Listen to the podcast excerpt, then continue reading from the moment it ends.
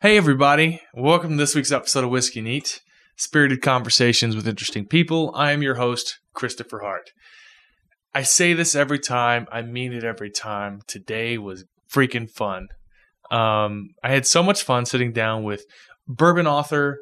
Um, she's the right hand to Fred Minnick at Bourbon Plus Magazine. I mean, Carla Carlton is one hell of a woman that has been making a name for bourbon for years. Uh, and Ed Bley, Ed Bley has been kind of not at the forefront necessarily, but one of the main tenants, the main pillars that have brought up bourbon barrel picks for the past five years. Uh, Ed Bley has been responsible for some of the most coveted, some of the most uh, traded and and costly bourbon barrel picks. Him, uh, uh, he, he gained notoriety at Cork and Bottle. Has, has had several articles written about him. He's a great guy, and he's recently lost quite a bit of weight. The man is on top of his game like he's never been before. I'm super happy to have him here. Uh, Ed Bley and Carla Carlton are both here. They flew in from Louisville to come to my event, the Houston Whiskey Social, which by the time you're listening to this will be a week after the event. So I hope it went well. I hope there were no issues.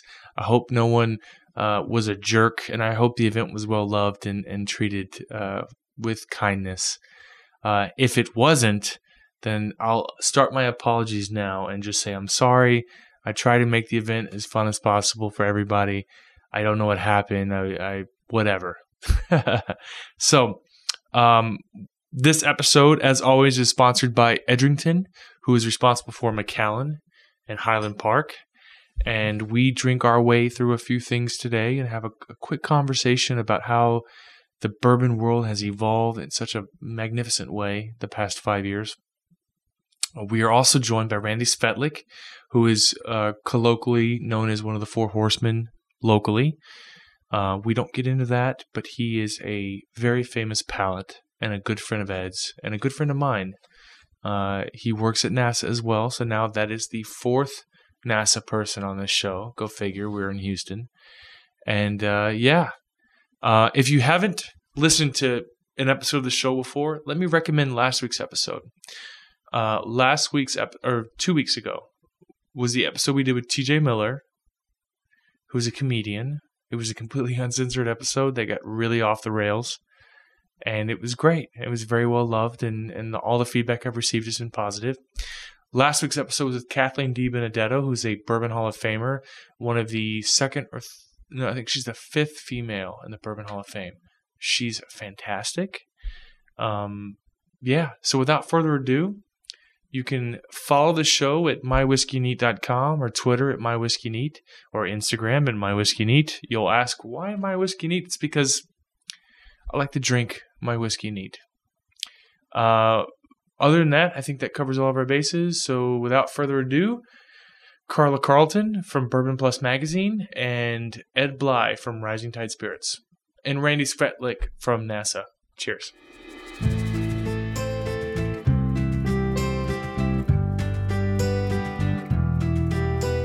I'm super excited that you both are here. Uh, first, I, I first saw you like actually talking in person on Bourbon Pursuit, and of course, you're a bit familiar with that podcast as well. um, I, am excited you guys are down, and, and I was starting to tell you before the show, I'm a little nervous about you guys being here this weekend because Louisville just had the I, I forget the name of the festival, but they had like Lenny Kravitz there, and like it's a full blown concert thing. Texas, where I have a it's the biggest event in Texas, but that's not saying much compared to what you guys might be used to up in Kentucky. So I'm a little nervous to try to show off my little. It's like, hey, look at my Honda Civic. It's a 2018. Like it's a, and So you're you're being modest because I I'm not- already, I already know. I'm not. I'm really not trying to be modest. I'm. I mean, you guys have some of the biggest events. You do multiple day events. We are trying to get to that point where, but it's a slow. Sure. You have to do it slow because, like, I remember the first year we did 230 people or 330 people. I always forget.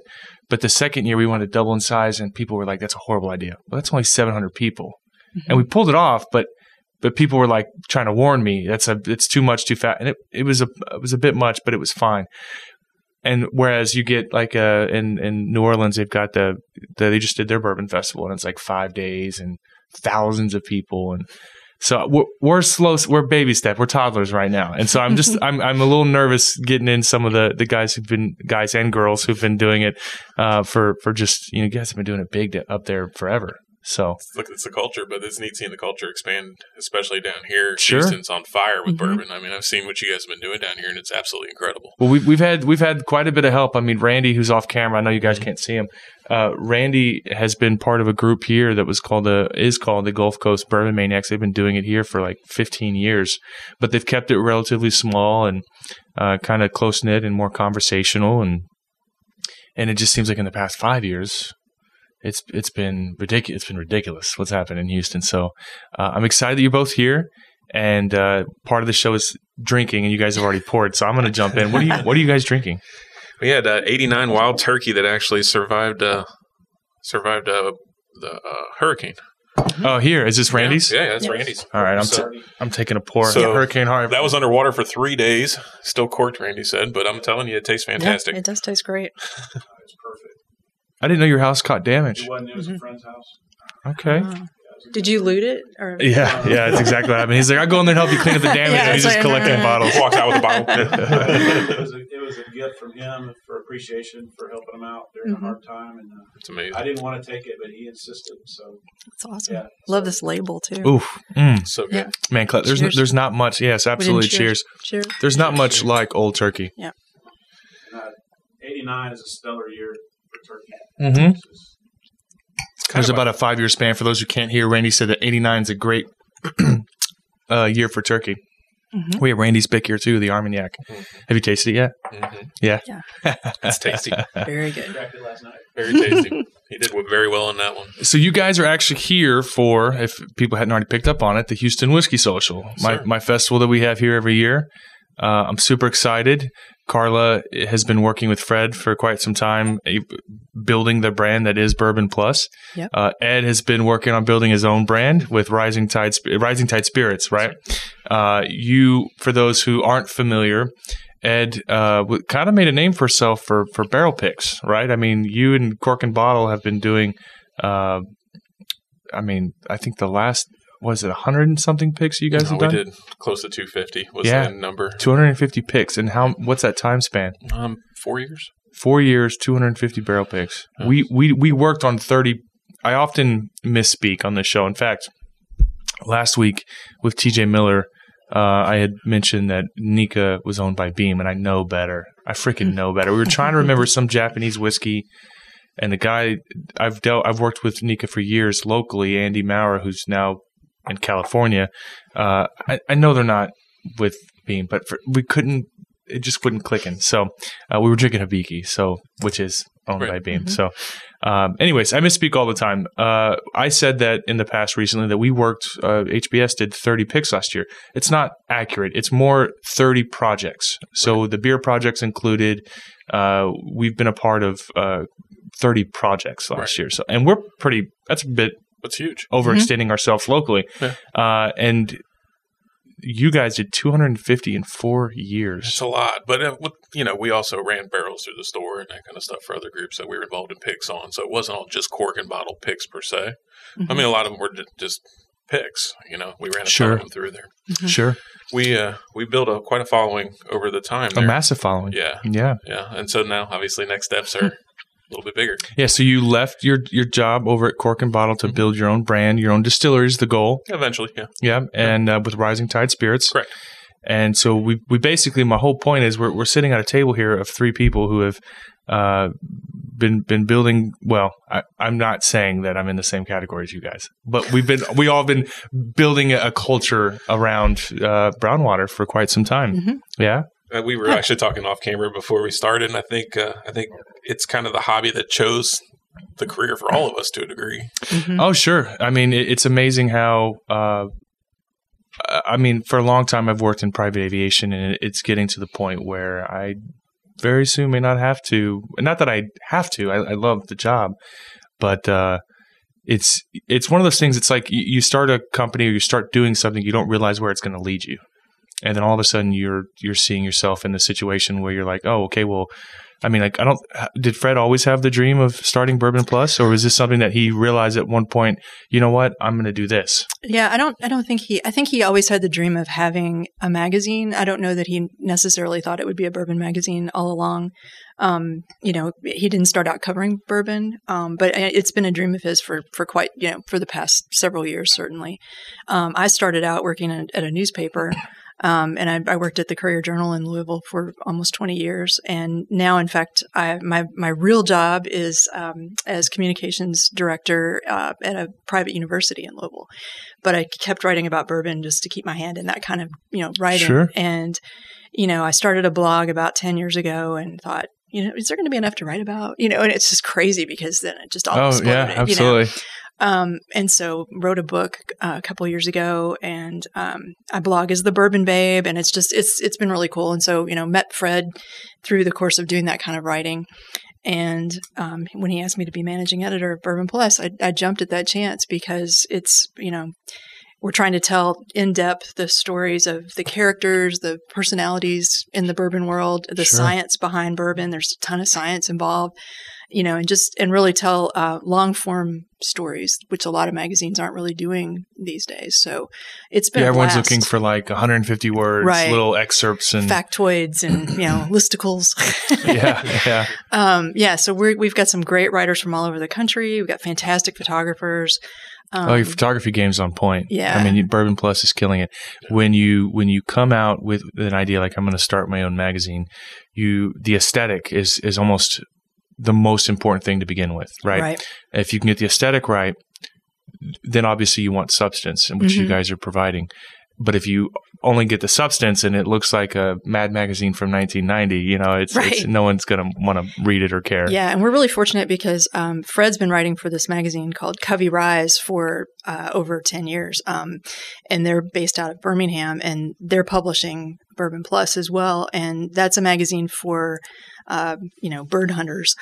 um, and it's it's also a beautiful magazine. He, he has written a column about, you know, when you come back with your dead birds, what do you want to drink afterwards around the fire? So he's written this column and that's how he got to know those those folks. And they bring that same approach to uh, to Bourbon Plus of having you know beautiful photography, full page photography, um, a mix of seventy five percent words to twenty five percent ads, not breaking up the the, Wow. the copy with a lot of ads. We have great illustrators who do you know these these illustrations that accompany the story. So we had a real clear idea going into it what we wanted it to look like um, and how we wanted the paper to feel, even you know. And Sure. it's just they've done they've just done a fantastic job of making that come to life. Well, anything you want to, in, in my opinion, my limited opinion, my naive opinion, I, I would say that um, even introducing someone to, it's like, like for instance, National Geographic. Mhm. For a long time, people didn't really, as a population, our focus was t- television and stuff. And National Geographic did a really good job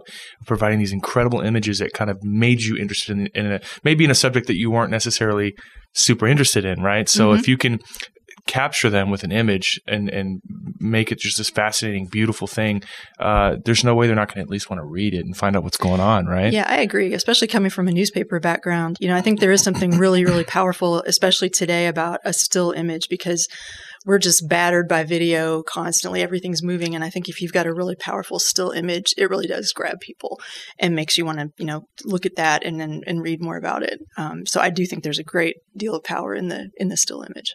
Yeah, not to mention that old saying, right? Pictures Yeah. worth a thousand That's words. That's right. But we're still writing the thousand words too. So you get it all. Awesome. Well, I'm I'm excited. Uh, I really uh, I've been a huge fan of Fred's for a while. He's a he's an interesting character, and uh, I always get my heart flutters when I see him. I'm kind of speaking about being nervous this weekend. I'm glad he kind of glad he couldn't make it because uh, no one can be mean like Fred Minnick can be mean. He- Honest? he- Yeah. uh, sorry, that's the word I meant. Was honest. Did I say mean? I meant honest. No one can be honest the way that Fred Minnick can be honest. And uh, he he sometimes he, he surprises me. Like he, I watched the interview he did with Doug, uh, uh, Dave Pickerell, Mhm.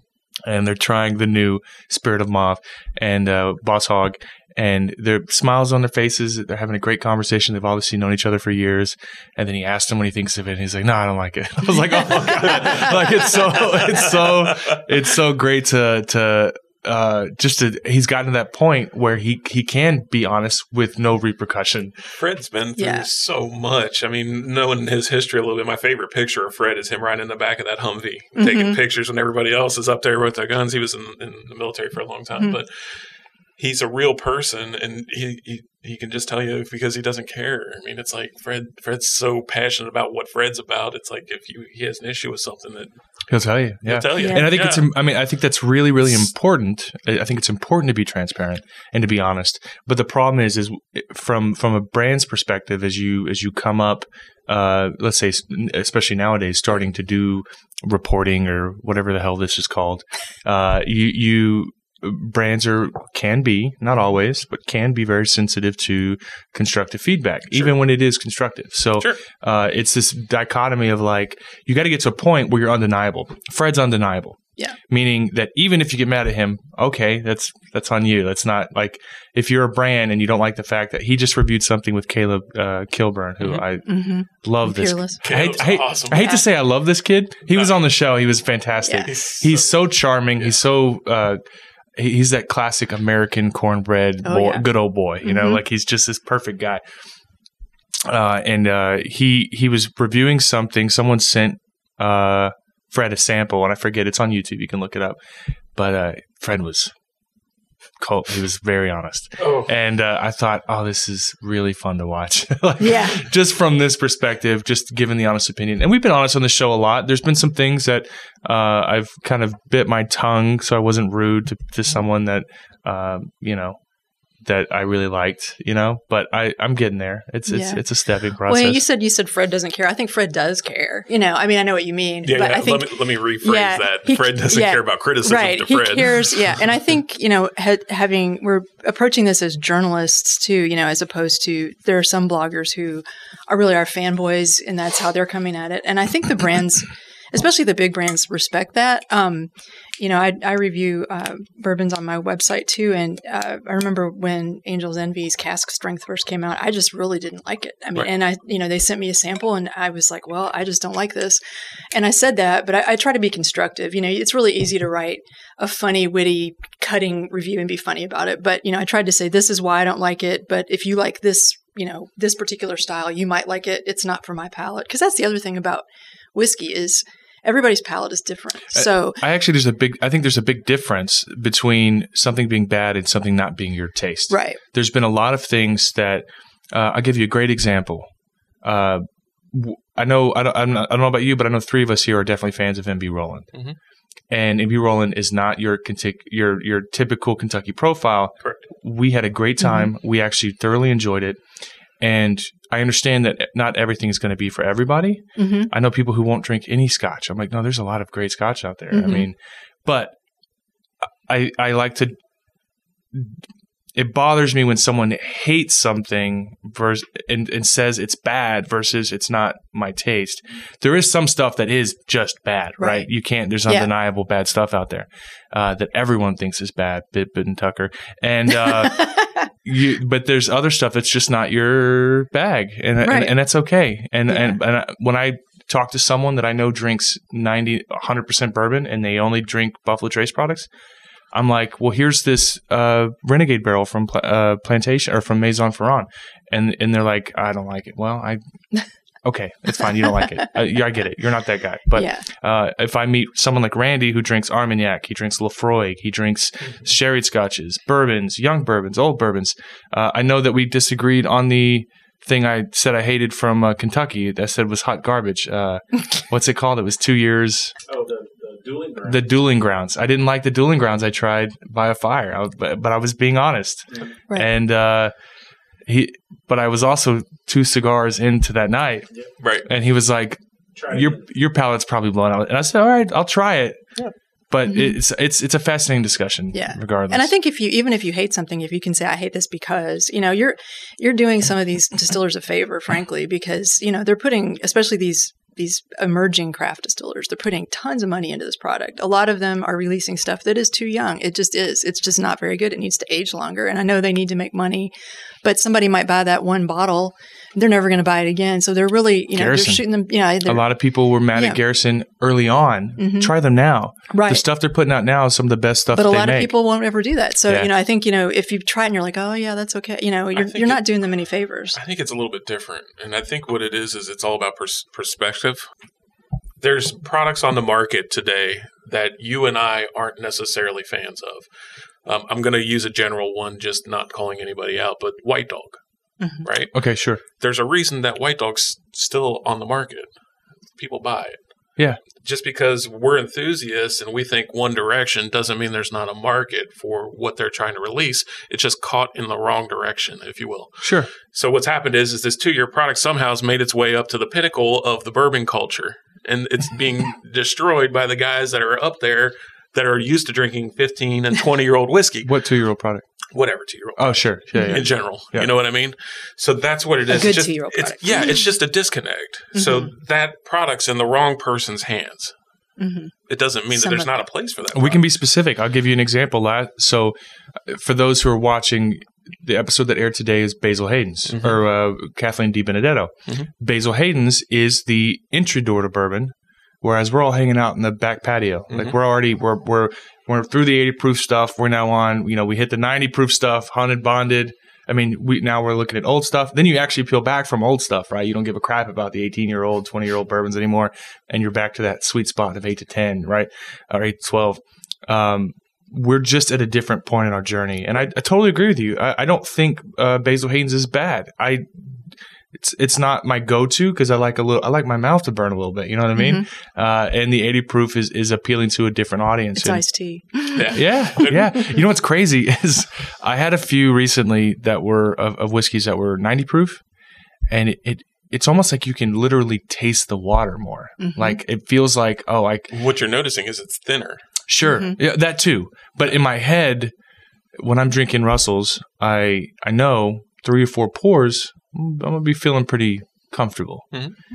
But with that stuff, it kind of you kind of don't notice how much you've Sneaks up consumed on because it's so thin and so not not just Basil Hayden's, but any 80 proof. You're like you, you almost don't notice. Okay, I've had I'm not pouring one ounce or half ounce pour. I mean, even this that's what you know, that's a good pour. Yeah. If you want to taste something, Right. and then uh, you get a little uh, a rocks glass full of 80 proof stuff, and you're like, oh crap, I've had a lot more than I thought I was supposed to have. It's a bit misleading, is what I'm trying to say. It's sneaky. Yeah. Of course, Sneaky on the other end of the spectrum, a lot of people are into, you know, barrel strength bourbon, which is fine with me since my book is called Barrel Strength Bourbon. But um, if they get confused and buy the book instead, that's great. You know. Just for the record, I haven't mentioned anything about you yet Yeah. because I'm doing the intro. I don't want you to think I'm lacking. She's like, Yes, I'm going to no. plug myself. I'm going to plug my book. No, but um, but you know, a lot of people are, are you know drinking those, and um, with those really high proof bourbons, you know, you can have uh, bourbons that aren't maybe as good, eight by, because that high proof covers up a lot of things. Oh, 100% know? agree. Yeah. So I, I still contend, and I've said this for a few years now, and I know I have a habit of um, I'll say something, especially online, and I mean what I mean in my head, but don't realize how it might be perceived. What I'm what I'm saying online, it might be read a mm-hmm. different way. So I've had to often go back and reshape what I'm trying to say. So I'll even in person, I'll say, "Let me say it, and let me shape it." Like let me Right. so the, I, I've always said, contended that the best bourbon, the best way I should have it is at straight from the barrel, and then I can add water as I wanted. But I want the most pure product to start with, and then let it be my decision. Right. But it didn't always get said that way. Originally, I was like, I'd much rather have the that the you know the straight from the barrel, whether it's hazmat or whatever. not necessarily that the hi- the most highest proof is the best. That's not what I'm saying. But I'd much rather start with that product and go from there. Honestly, we've had I know I can say that I've had a ton of hazmat stuff that was perfect as is, Mhm. and some that was better at 120. Right. Yeah. All of our Copper and Kings barrels, we we were at 128, 130. We cut them all down to 123, just to, just enough to mm-hmm. take that bite, that youthful bite off of the that sharpness off the end. You know? yeah. That leads us right into what we're doing. Yeah. What's that? Well, I mean, at Rising Tide, that's what we focus on. So we're focusing on the barrel to bottle process. That's what we do. So when you tweak a product like that with just a touch of water, it rounds it out, makes it perfect. Filtration does the same thing. There's a bunch of different things that go into that, and that's what we focus on. So, are you guys in the position right now that you're actually, uh, uh. I mean, worded this way, but Yeah. you're going to start off as a bottling company?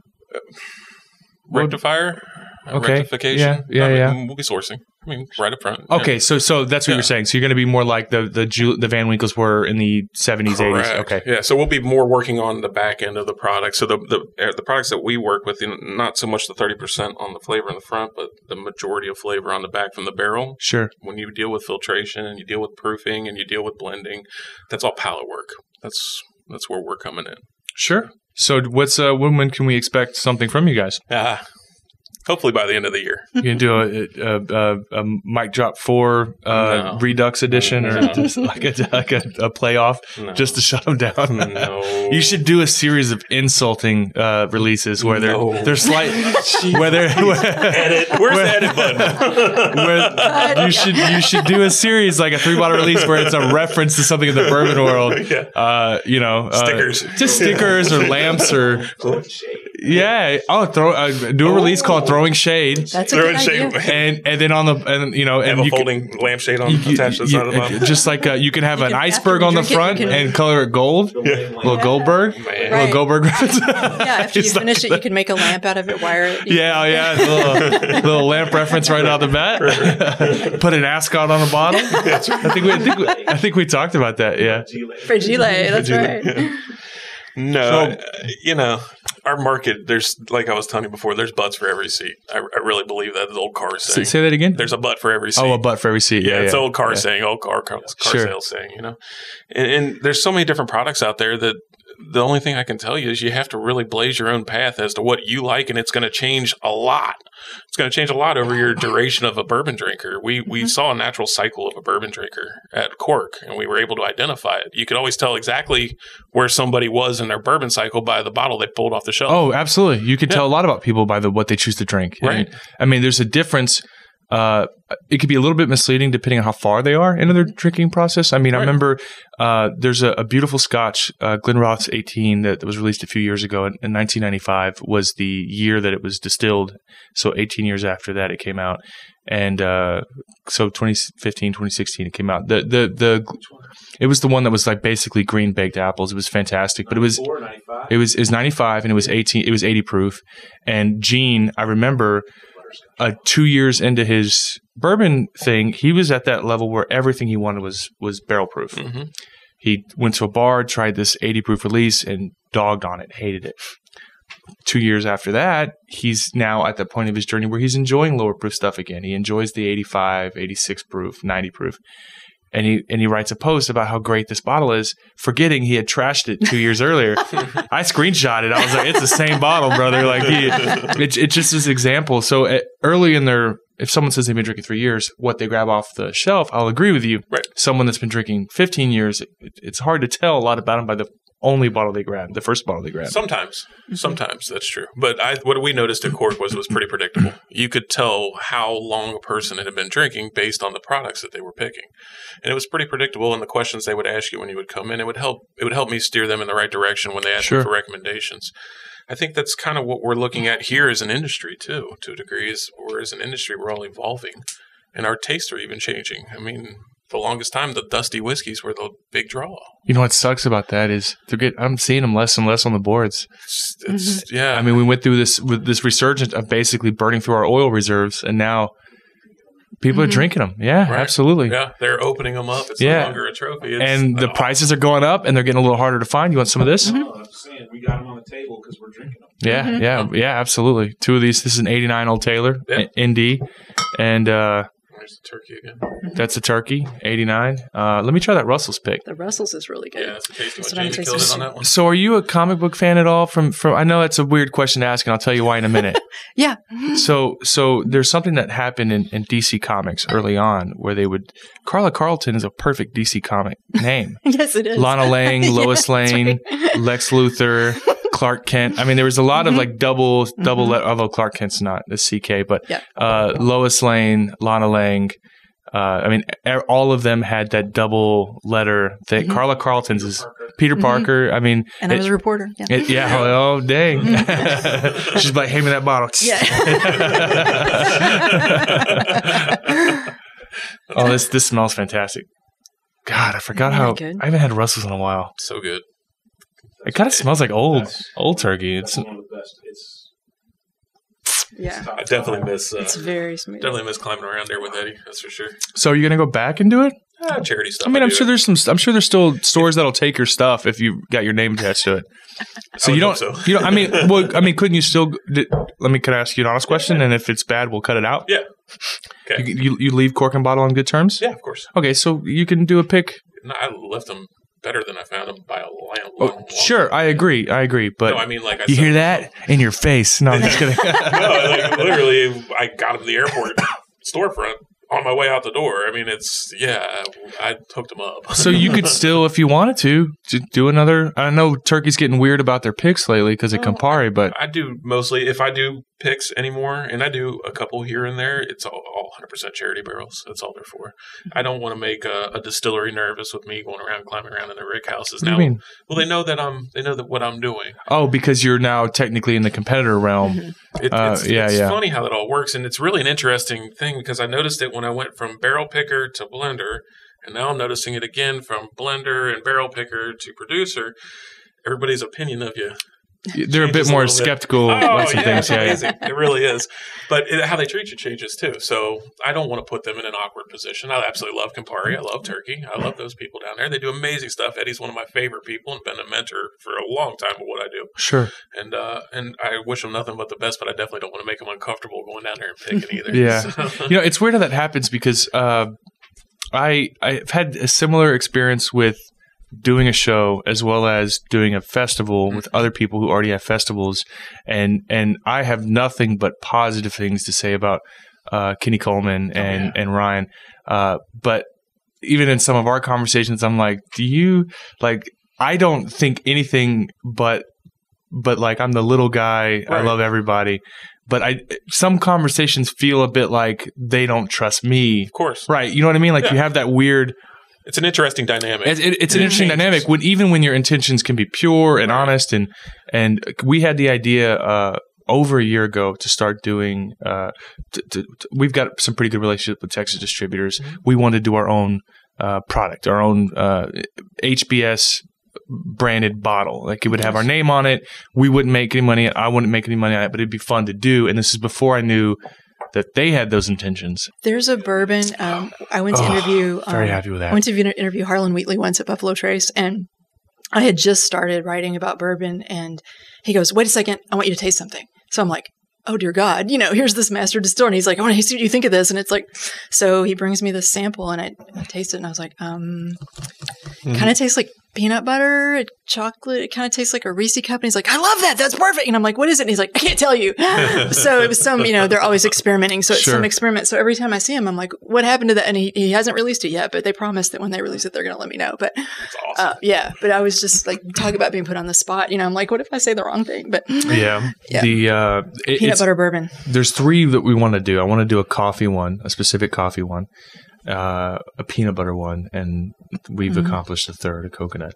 That is so Um, good. It's fun. I'd love to scale it up a little bit bigger, and but we wanted to test the waters because if we screwed this up, it, Oh, yeah. it would be a complete waste of money. You're gonna stick with Southern Star on all these. I think Southern Star hit this out of the goddamn Yeah. park. Yeah, It's really Yeah, great. So- killer. I don't think you can say goddamn on the radio if you want to mark that down. yeah, that's really really tasty. Um, and it, the thing is, the one thing I want to avoid from some other brands, and I love Prairie, I'm not dogging on them, but sometimes some of their beers become really thick and syrupy and kind of soy saucy in notes. Uh, I wanted to avoid that and get kind of a crisp barrel aged stout. Uh, and we used Wild Turkey barrel, a Mhm. Knob Creek barrel, and a 1792 barrel, and I think it just, boom, yeah, that is very three barrel, crisp. three barrel run. which is their minimum for their system. They can't do anything less than three barrels. So yeah. Once we ran into that, uh, another place that they had a five barrel system, same system. Yeah, and I think what we'll do, uh, we canned or kegged appro- approximately thirteen hundred beers, Mhm. uh, uh, sixteen ounce beers, They come in 12 packs, right? twelve packs. Uh, but but you can, but the twelve, but they're not. Uh, they don't have rings on them or anything. They're just they're in a twelve pack case. You can grab one or or not. I think what we'll do is uh, I'd like to see five thousand and get it in Dallas and Austin, and you know, it just that's cool, man. Just a, Yeah. a Facebook group. It- You know? it- it's really neat how it all evolves. And you and I talked about this uh, about a year and a half ago. I Oh, think. I've talked to you about a lot of stuff. You, Yeah. You've been a little bit of a mentor about a, a few things I've that's asked you about. I'd Yeah. love listen. Get the Brown brothers to freaking respond to my emails. I'll get hold and, new, and get new and get New Riff to, to come down here because new. Oh. I've been trying to get New Riff for over a year. The problem is they don't have stock. yeah, they're they're they're you're on their spectrum. I've talked to Jay and Molly already for you. So I, I well, Molly spells her name the same way as my wife. So I'm like, oh, I got it in, right? I could just, you know, I, I love their product. I think it would be great in Texas, but the moment it hits Texas, we're going to clean them out. yeah, uh, and which which makes me super proud because it's a.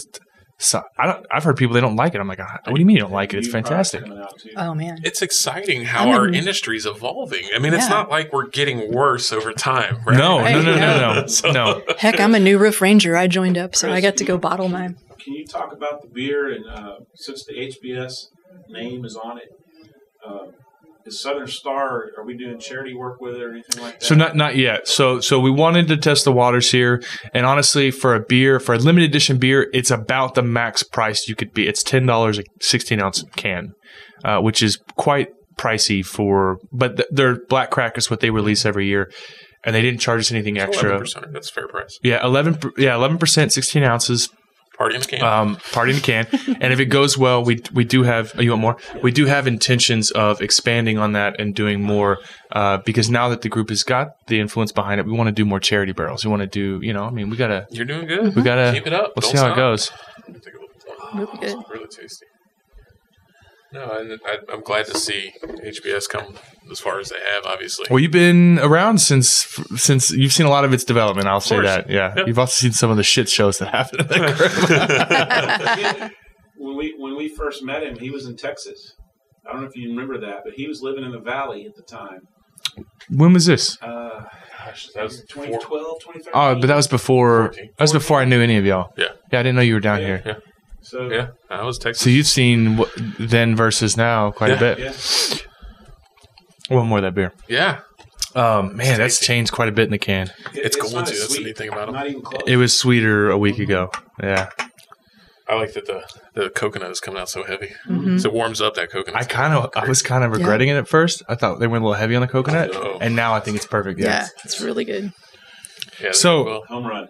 Carla, Yes. is there something you don't like, and for in terms of like, are you a bourbon only? I mean, you're the bourbon babe. That's your, that's your, that's your nom, nom, what- nom de guerre. That's Yes. the, Her, persona, her That's my persona. yeah, your, po- your Is there something. I don't like to drink? Yeah, are you bourbon only? Do you prefer you like Scotch? I've got a Um, couple Scotches and Ar- have you tried the Armagnac yet?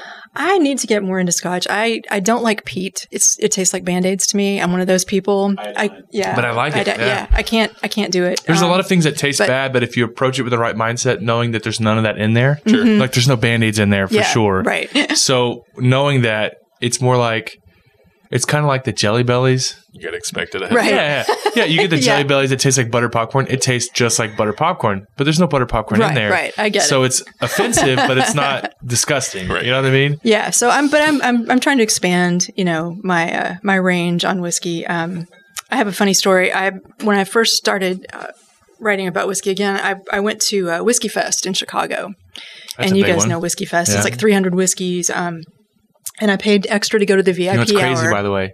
We have more than theirs, Mhm. that is crazy. and they do more people than ours, oh yeah, and they charge more than us. yep, I'm like, man, it's yeah, it's Texas crazy. isn't quite there yet. Yeah.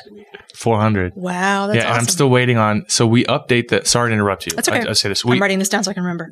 we up we update our our list as we get them from the vendors, Mhm. and we had a couple major vendors back out last minute because of turnover. The big a big problem you have with these events is someone gets hired or fired or oh, quits, mhm. and when that happens, we have one vendor who paid.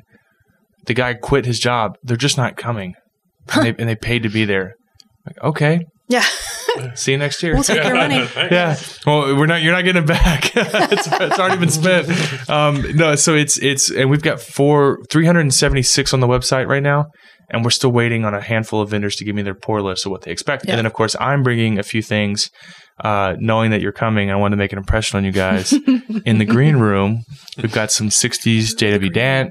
We've got some old Schenley for the 30s that I'd like to burn through. That sounds I've got some some some things that I'm gonna bring back for us to kind of enjoy. If you need a break, you know, get Yeah. you have you worked a lot of these events or just gone as guests? Um, I've gone as guests mostly, but so it's a on your feet behind a Yeah. table can be a bit Yeah. maddening. So I'm gonna loosen your that would be lower your blood pressure. Don't forget the black tot. Oh yeah, yeah. got plenty of black tot. So if you're you a rum drinker, Yes, love yeah. rum. So we've got some 70s black tot that's 50, 49 years old. Can't wait to try that. I know yeah, that yeah, sounds great. yeah, and it's heavy and rich and thick. But Right go ahead. Okay, so my story was, um, so yeah, so I paid extra to be in the VIP hour, which is what you definitely want to do at Whiskey Fest because you can totally tell when they open the gates and all the riffraff comes in, you know, and they're just like All the poor get people? drunk. yeah, all the poor people that just want to get drunk, and everybody just lines up for the pappy, and that's all they do. But but at this particular Whiskey Fest, I had tasted all the bourbons that were on offer, so I thought I you know I need to expand my my repertoire here, and so.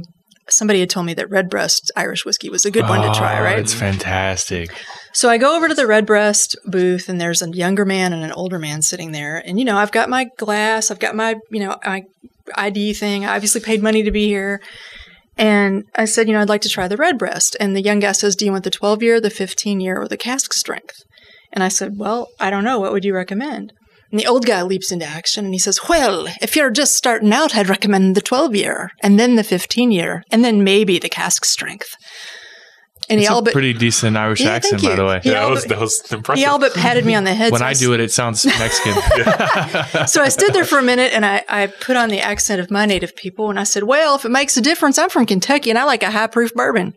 And they both sat there and he said, In that case, you may proceed directly to the cask strength. and so the 12 is yes. great on its own. The 12 is Which I fantastic. did. Yeah. It was good, you know, but you know, it's not bourbon. I mean, it was even Sure. the cask strength was, you know, a not- bit weaker Yeah, on that. weaker, yeah, the but- used barrel thing is is not. You know, I think we're in a bit of a, a a privileged state that we get these super dark fresh barrels every time. That's right. Uh, so it's weird to acclimate for some people to a Yes. used sherry barrel or used or used ex bourbon. Although I have, So you will know, we have Red Spot at the at the whiskey social? So no, Red Spot is not going to be there. But now that you're saying those words, I don't know who the supplier is. Ah, that's a that's an interesting new development for me. See how young and, and Tried it last night. See how young and naive I am. I've got a bottle in the truck. I almost brought it up here, but I figured I, I expected you were bringing some heat. So uh, I've I've been a fan of of Green Spot since before it was it wasn't available here four years ago, and you couldn't get in the U.S. And me and my wife were in Scotland, and so we started another tradition where every St. Patty's Day we opened the bottle we brought directly from Dublin before it was available in the U.S. Nice. And it That is tastes nice. different than what's available here in the U.S. Sure. Uh, Green Spot used to be in a green bottle. Yeah. Years ago, at that time, you could not get it in the United States, and Mm-hmm. uh, I found out about it from a bar in Los Angeles, and a friend of a friend recommended it. I sick. I, I had to find where to get it, so I found a place in New York City that would ship here, and I ended up buying it from them. Um, bought it for about two years. I tell you what, let's do this. I know people who are listening can't hear anything you're saying. Bring your chair over here Yeah. and put your mic between both of y'all. No, no, no. Put it right here, and then both of y'all share the mic. All right. So and scoot down a little bit. I got some barrel char on my beer, by the So, way. That's really exciting. green spot. green spot. Uh, I think You're this was around. I think when I went to LA was around 2010 when I Can you hear him, discovered. Yeah. I discovered Green Spot and uh, it was in a bar and my wife's friend introduced me to it. I would never had it before. I hadn't even heard of it. After I tried it, I had to seek it out. Right? I was Oh, like, for I sure. Find That's how I felt. So I went online, started looking around, found out they don't import it to the United States. The only ones that come over are hand carried. Some stores have it. so I, I finally found a place in New York City that would sell it and ship it to us. Um, so we, we were able to get a few bottles. Within a few years, or I say one year, they started shipping it to me by the case, then by the three cases, and I, you know, we were we were hooking up friends as gifts and things like that, and uh, then they started importing it the year after that, and the price basically went in half when they started doing that, and so you know, you compare these current green spots to the ones that were back then, they were definitely different back then, back in the 2012 timeframe, 2011, and um, so the story was they had four spots. They had the originally the green spot. They had the blue spot, which was a 10 year. Never had that. The It's yellow not- it- spot. It, it doesn't exist. So yeah, the yellow spot's 12 year, and then you have the red spot, which is 15. So there's rumors that after this red spot has been released, they may eventually bring the blue spot back. They should do a black spot. And um, Make it peated. oh yeah. so anyway, it, it's kind of cool to see this this history being restored. There's a few. Connemara is a peated Irish. Mhm. Yeah, and it's pretty bizarre. So I think these date back to the 50s. All these spots date back to the 50s, and they discontinued them sometime, I think, around the 70s or 80s, early 80s. And it's kind of cool seeing this progression where they're bringing them back to the market because there's this this heritage of the spot whiskeys from way back. And, Sure. And, they were the now little guy. Yeah. Mm-hmm. so That made anyway, it big. kind of some cool history there, and how how the United States finally discovered Green Spot and brought it in. And, uh, at, at the time I was buying it back then, I think only about hundred cases a year were making it into the United States. yeah, they weren't doing much. And I think I brought in three or four cases that Yeah. first year. So, you know, do the math. Well, Anyway. stick around. Don't leave. Yeah, that's Okay, awesome. Scoot down a little bit more. And- no, no, no. Yeah, grab grab your glass. If I had realized we can just share it, like do a thing Yeah, that sure. between that wouldn't be. I wasn't intending on getting on camera. no, it's fine. You know, I've been wanting to have you on anyways because you're one of the only other NASA people I know that haven't been on the show. Mike Salopek, Pasha, and uh, Steve Platts have been on. Uh, Randy works for NASA. Uh, Awesome. He's Yep. part of the capsule parachute No, no, assemblies, that's, that's old. but that's what you, Yeah, you yeah. I work was, on. I was working on that for two years. We tested the the uh, Orion parachutes in the desert. Did drop tests out of a C-17 airplane, Very cool. and uh, did the qualification test and to man rate those parachutes. So Can you see him on camera good, or is he a, his back turned to us completely? We've been a little bit, but he's, Yeah. he's okay. Yeah, yeah, yeah, yeah. Make sure people can see that beautiful. so that uh yeah, got my good side so um yeah so that was a that was quite the adventure and i'd worked exercise equipment for space station for 17 years before that um and i i, do, I work for the contractor. I don't work for nasa directly but they are my customer you know so. Sure, sure. um finished up that went over to the parachute testing for two years. When that ended i was looking for a new opportunity and um along comes the new spacesuit. So now i'm working on the new spacesuit. They call it the uh, the xEMU exploration EMU um, current the current uh, spacesuits have been around probably since the early 80s Uh, you know i'm ballparking it and so that technology is is dated quite a bit they still work great but we need something new when we start Sure. going to the Mars. Can you make more for women? They- they- yeah, I, I, I heard they canceled that. Yeah, yeah. Let's talk about that for a minute. I, I heard they canceled the walk because the suits didn't fit They women. didn't I have don't- enough I don't women. work that current system, so I, I have no idea. But um, I'm I'm kind of the new kid on the block, and I'm I'm over the requirements. So We're making sure that all the requirements are met on this new suit, and that's kind of my job on that.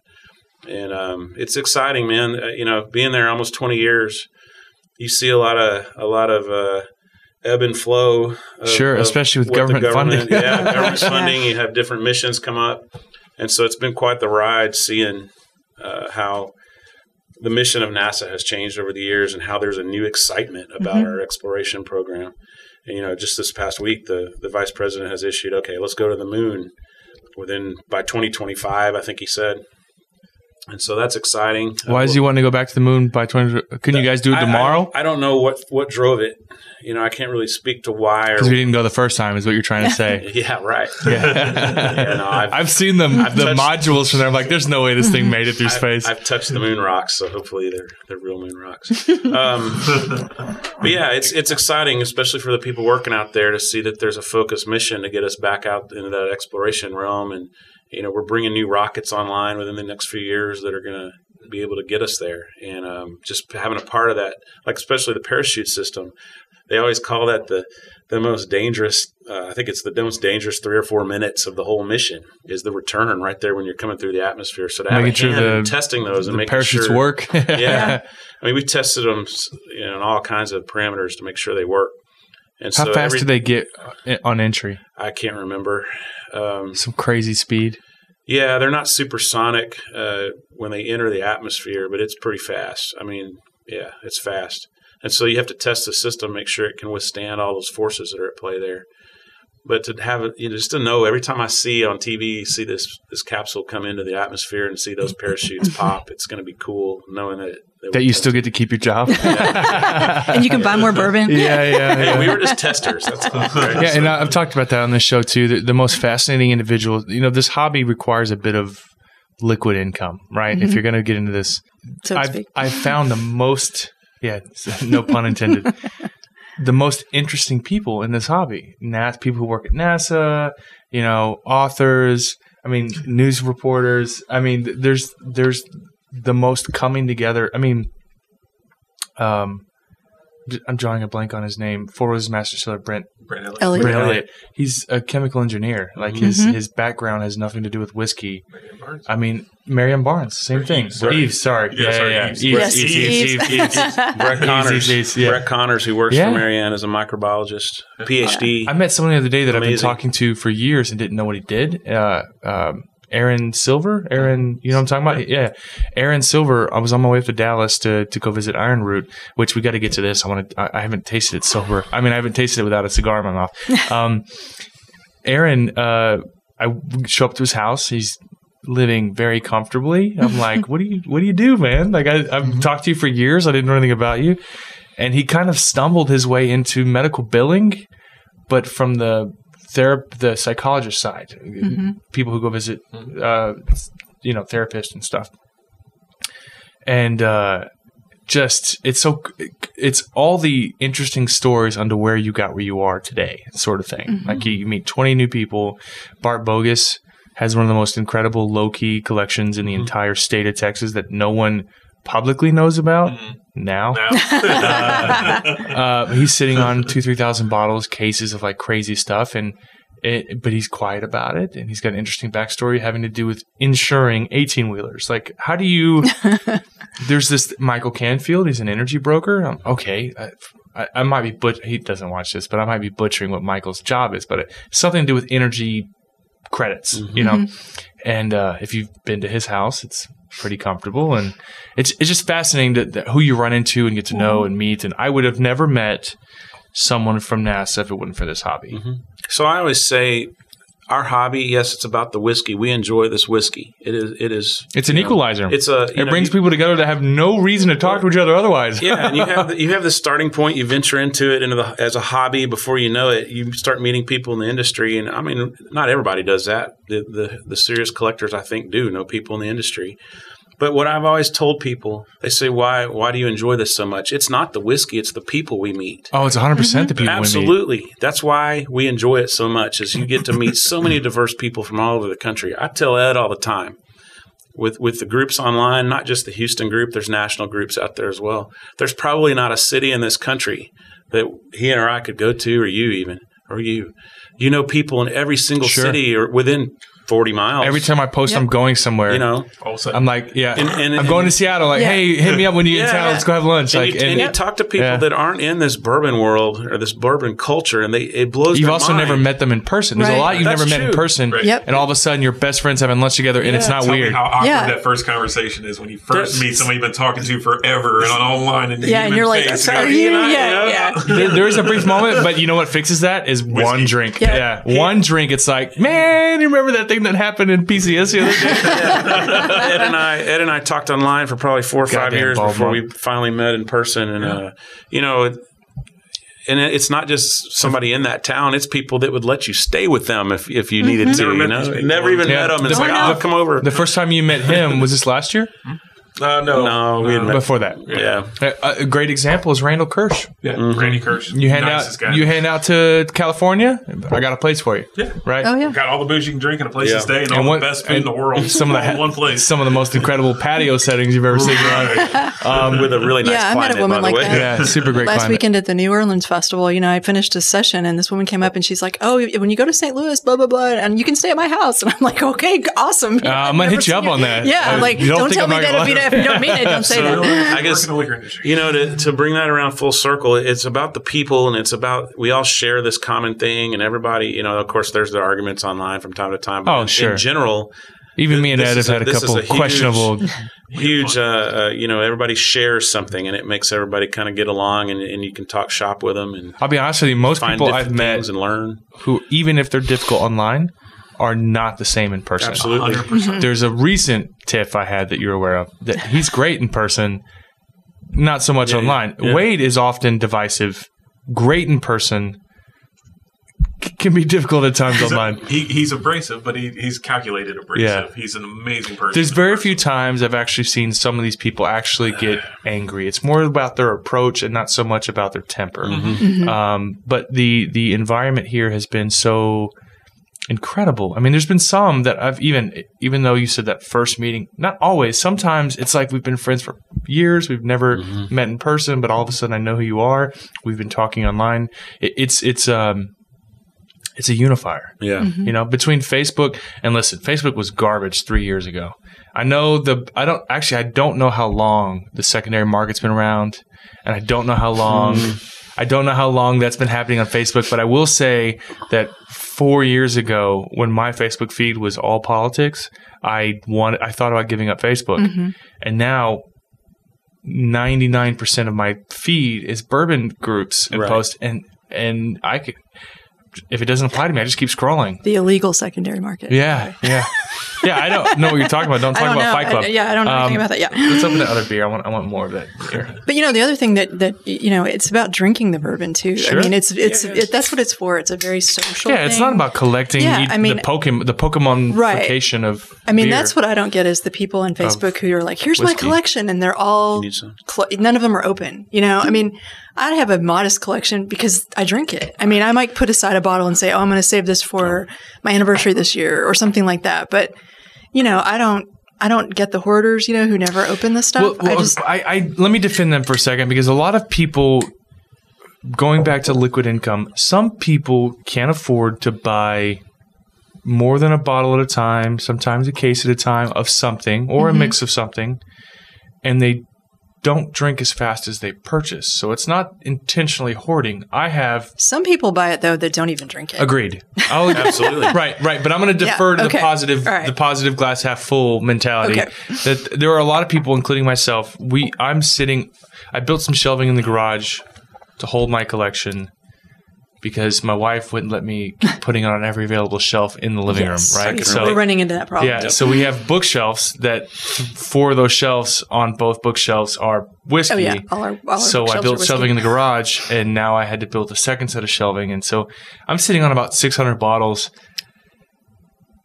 and I drink all the time. It's not that I'm intentionally doing that, Mm-hmm. Right. You know, it's just you accrue faster, and like for the event this year, we we part of our problem in Texas is our laws are kind of garbage, so we give away.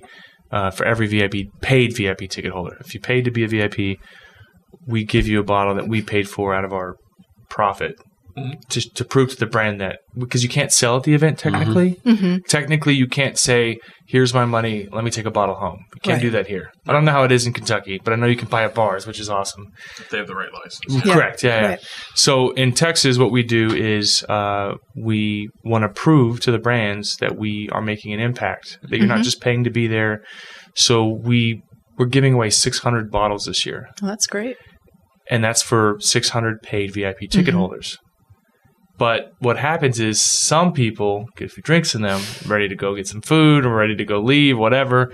So we get left with a couple cases, sometimes a couple more than. So then I've got to add an immediate 50 bottles to my collection. that You I, have to. that I have to. Oh, the that's burden you bear. I know Yeah, that is I'm terrible. just, I'm just We're feeling saying. bad for you. I'm just saying I'm not hoarding. I'm not hoarding. So let me- can I I'm speak- doing my part Yeah. for Can. I speak to the hoarding a little bit? Because I, I was there at one point. I was I was like, we got to get this stuff because it's no longer. But gonna some of them were an investment for. Well, no, not really. I mean, it was it was stuff I like to drink. Store picks. So I'm going to go with, the, mm-hmm. with the store picks. So years ago, we used to think these store picks weren't going to be around forever.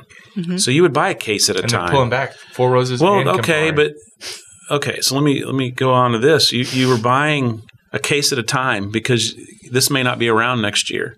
Well, then as you get through two, three, four years down the road, okay, there's still Four Roses picks. There's still Knob Creek. There's still you know whatever a little younger than OWAs. we hoped, but they're definitely there. They're still Yeah. around, and so Yeah. they didn't stop. And so at some point, you have to say, okay, they're going to be around. I'm going to drink what I have, and, and just buy them as I as they come up. You know, and so that way you don't get you don't end up with six or seven hundred bottles. You might keep, you know, some people might want twenty, some people might want 100, 150. But you don't have to keep this huge collection anymore because these store picks are becoming a thing. They're popular now, whereas back in the day they were very exclusive and only in these pick groups and things. Now they're Sure. open to the public. Well, this is some of the best so uh, goddamn wild turkey I've ever had. Yeah. it's awesome. Well, I know I have a friend who has one of those. What are they called? Pelican cases that you use, mm-hmm. fireproof cases. and he's Oh, got yeah. some of his his. That's that's an that. exorbitant price that holds like four bottles. Yeah. Is that a travel? that's a travel case. Yeah, and he was he said, okay, he, plays this it. he plays this game. He's like, if if okay, there's a fire, your house is on fire, you've got not your kids, your you know your spouse, your pets, your pictures. What whiskey do you run back in to save? Right. And I was like, I, I don't even get that. Like, first of all, it's going to explode. You know, I'm No, not going to run laptop, my Yeah, I mean, my jewelry. I, I, like, you know, he was so disappointed in me, but I was just like, "There's nothing I can think story. of that I would run back and save in a fire." I, you know, that's I don't think of my, you know, So, yeah, so funny story. Hurricane Harvey's rolling in, right? I'm at the Mayweather fight. I'm, a, I'm across town. I'm not in my house, and we didn't realize that this What do you huge mean? storm was Was going to come here? in. Wasn't here What's that? the Mayweather fight? No, we were watching. I'm sorry. Oh, you were I was watching at, the I was at a fight. buddy's house. That was my I pulled back birthday. That was my birthday, and I kept telling people that the rain was wasn't going to be across as bad town. as people thought they were. So I'm I'm ten miles from home. it'll clear off. we didn't realize what was going on outside. Yeah, and, it's and it dumped 20 inches of rain in four hours. Yeah. Okay, so the streets were flooded. We tried to leave. We couldn't get out. So the first thing I called my wife, I'm like, get my Booker's Rye off the floor. that was the very first thing I told her. I was like, if it starts coming in the house, grab my You- you- you Booker's didn't Rye and get water? it upstairs. Yeah. Because, you know, I had some whiskey on the floor Yeah. in my closet. And, um, Our, my Laphroaig shelf is on the bottom shelf, yeah. So it's only two So inches off the floor. I, it wasn't the first thing I thought of, but You're it was reconsidering one of this them now, aren't you? because you know that's that's valuable stuff and it's stuff I wanted to drink. So anyway, Yeah. funny story. So you strike me as someone that is very uh, female conscious. You- There's been a like the. Well, I, I'm, I'm asking you this. What is your? Yeah. Do you have? What is your biggest? Because I ran into an issue. I had Elise Blackman on the show. Uh, Macallan sponsors the show. Big fan. Elise Blackman is the. Um, I think her title just changed, but she's like the South Texas regional. She went on a show called Scotch Test Dummies hmm and she spoke on Macallan. She is probably the most passionate, most well spoken. I mean, she's she's she's fantastic. Mhm. I, I adore her. But the comments of this YouTube video were brutal. just a bunch of old fat white guys, Mhm. not just white. I, I shouldn't say that, but just just Men. old gurm, curmudgeony, jerky guys uh, talking about how she talked too fast and that you can tell it's not her passion. What's what's the biggest? Because what happens is these events will hire what they call poor girls, right? Mhm. So you go to a festival. There's actually marketing agencies that hire beautiful women to pour that don't necessarily know a lot about what they're pouring. hmm So they're appealing to this audience of men, but also. Um, there are some women who actually do this because they're well spoken, well knowledgeable. I mean, you you've done this for years and you know what you're talking about. Mhm. What's the biggest frustrations you've seen? That's and do you see it more in the bourbon world or is it just in general? Well, I think in Kentucky we're seeing it less, but you still see it. I mean, you know, it's still when I first. Um, I mean, bourbon has always been my drink since college. I mean, I you know, I Maker's Mark, you know, and Coke at a party, you know, yeah. and it's like this is my drink. You know, I never liked the white spirits. I've always liked bourbon. But, you know, I got used to going up and ordering, I'd like a bourbon neat. Are you sure that's what you want? You know, yeah, I'm sure. That's why I ordered it. You know, um, I can't tell you the number of times my husband and I would go out. He he would order a glass of wine. I would order a bourbon. The server they'd come it out. back. They'd give him the bourbon and me the wine. I'm like, no, you know. I'm a big fan of pina coladas. And Yeah. when my wife go out, she'll order a whiskey and I'm like, Oh yeah, I drink whiskey at home all the time. Let me have a pina colada. right. Give her Can I get a pina copy colada. of that? please? Thank you. I love. I, have a- I love. I love. sweet- If you like candy. pina coladas, So yeah. cruise ships are your bag. Yeah. I've never oh. been. Oh. I've never been. I want to go. See, we're stereotyping you right now. yeah. Well, you should. Yeah, yeah. but yeah, I think I think you know it is annoying when when brands hire those those poor girls. I mean, yeah, it's just it's it's annoying. It's defeating. It is defeating. It's a It's, bit- it's a defeating bit- to women. I mean, but you know, I've also had I've also experienced you know get, gotten pours from guys who don't know what they're talking about. So I mean, you know, it's not just Honestly, women. that's more offensive to me. yeah. Is it? It's a, it's a well, which might be which might be my own uh, Why? prejudice speaking out. But, but because men instinctively know more about no, whiskey. no, no, no, no. What I'm saying is, is Yeah. there's, and I, and I, I can understand how you're going that way. Mm-hmm. But when I see a man at a, at a booth that took the effort to buy a kilt and to really put on a, there's, there's actually a well-known brand rep. I won't say his name to out him. I like the brand, but he's, he's, he was an actor before this and his Scottish accent is complete bullshit and fake. Mhm. And so he'll go to these events dressed in a, in a kilt and he's got a Scottish accent and It's insulting. it's insulting, right? Right. So it's not that he's male that pisses me off. Right. But when you try to exude this image of manliness and you're trying to pitch the idea of manliness and and let's be honest whiskey is m- largely advertised to manly men you don't drink your whiskey and eat oh well then you're a girl right Yeah. so it's this weird thing that happens Well, I So think, there's, I'm, I'm sorry. go, go ahead. There, there's an evolution going on up in northern Kentucky to where that's not really the case. And what I've noticed is, is that the cocktails are starting to dominate in the whiskey world. oh yeah Mm-hmm. The competitions for the cocktails are unbelievable up there, and some and we the, have Molly Wellman writing for Bourbon Plus, who's awesome. I Mm-hmm. and you know she- she's yeah. a personal friend. yes, I absolutely yes, love I Molly. love Molly. Yeah, she's Yeah. great. But And she would she just win like bartender of the bartender world. of the world, something. Yeah. Yeah, Wow. so she's great. So that that whole element of the of it doesn't necessarily have to be neat anymore is now changing in northern Kentucky to I where agree. They're Yeah. drinking it however you want it. It's well, great. in fact, I mean, the very first line of Mad Men, uh, the series, was Don Draper saying, "Can I get another one of these in old fashioned?" You know, and that was part of what sort of brought the cocktail culture back. oh they know. definitely contributed to drinking Yeah. the drinking culture Although he was probably drinking, you know, Seagrams or something. I mean, but you go to any bar, any whiskey bar around town, and I would say it's it's half women now around Yeah. Houston. I think the bourbon experience. Uh, not only are guys bringing their wives into it, and maybe they were there all along. My Sure. wife's a prime example. Her dad drank bourbon.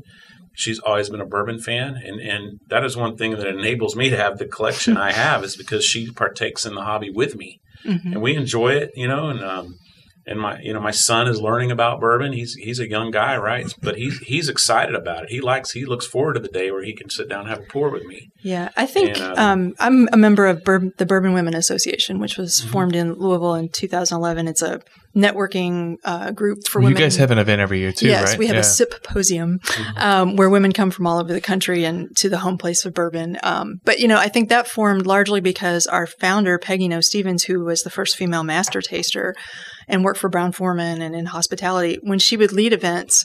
Men would ask questions. The women would hold back and not ask as many questions until after the event. Then they would come up and they would ask really intelligent questions. They Sure. just didn't want to ask them in front of everybody. Agreed. And so she thought maybe we need an atmosphere where people feel, where women feel more comfortable about asking questions. Now, I don't feel intimidated about asking anything anywhere, but, um, you know, I think women have always been drinking bourbon. Um, but the industry really has not marketed to women and they don't know how to market to women. Um, they're getting better at that. But I think, Well, and they, they and I, we're running out of time, but uh, um, I think they're doing it wrong initially, like with Yeah. the Lady Walker, oh, yeah. and the they started doing a couple. There was a couple. There was a Lady Walker and one other one. Mila Kunis. Uh, Well, actually, Mila Kunis is a whiskey drinker. Yeah. I liked the fact Yeah. that she was the rep for. Well, being, Woodford Reserve had a really off-putting commercial that they ran during Mad Men, where it was like uh, the voiceover was, you know, my I want a man who can build me a shelf and let me use the hammer and not care that I don't know how to use it. And I was just like, what is this? This is horrible. You know, I mean, it was just yeah, it was awful. So. One thing that our group does is provide information to the industry because when we've done blind tastings, by far, you know, the women prefer the high proof, you know, whiskey. Sure. I mean, that you know, we don't want little pink drinks with cock, you know, with with umbrellas in them. You know, My so- wife's got a, bet a way better palate than I do. I, I, I had a, a couple of broken nose incidents many years ago, and my wife. Uh, I, I think that I have a very. Uh, I can find the. I can appreciate many spirits, um, but I think my wife is really honed in. And I think, her, and I think a study came out not too long ago saying that women have better palates than men in, in general. Uh, it, it's just this the frustration exists, and I, I, I defend it at least completely because this guy was a complete jerk about. He's like, you can tell she doesn't care about what. No, she absolutely comes across as someone who loves whiskey, and uh, I, I'm always just curious about a female's perspective on on that whole thing because it's something that I think we are moving away from. We're moving away from less snobbery, but Yeah. uh, and, And more think- diverse palates. I think we're to the point too where we can stop saying female master distiller. I mean, you know, they're master distillers. Right. You know, Mary Sure. Ann Eaves is a master distiller. You know, it's it's it was it was novel, but you know, we we've got several of them now. You know, we don't need to single them out. They're master Right. distillers. I agree with you. know. I agree with you completely. Mm-hmm. Listen, we burned through our all four segments pretty fast, and we're actually way over. So, uh, thank you guys so much for coming on the show, Carla. Yeah, it was very you. nice meeting Yeah, you. I look forward nice to seeing you meeting you. tomorrow. Yep. And if you need a pour at all for what's going to happen to you tomorrow, it's going to be brutal. There's a, there's a thir- we're expecting close to 1,300 people. Oh my Holy cow. So wow. it's uh it's a it's a beast. so awesome. and I'm super excited about hanging out with you, man. That is great. Uh, I've got I'm gonna be running around like a chicken with my head cut off the next five hours, but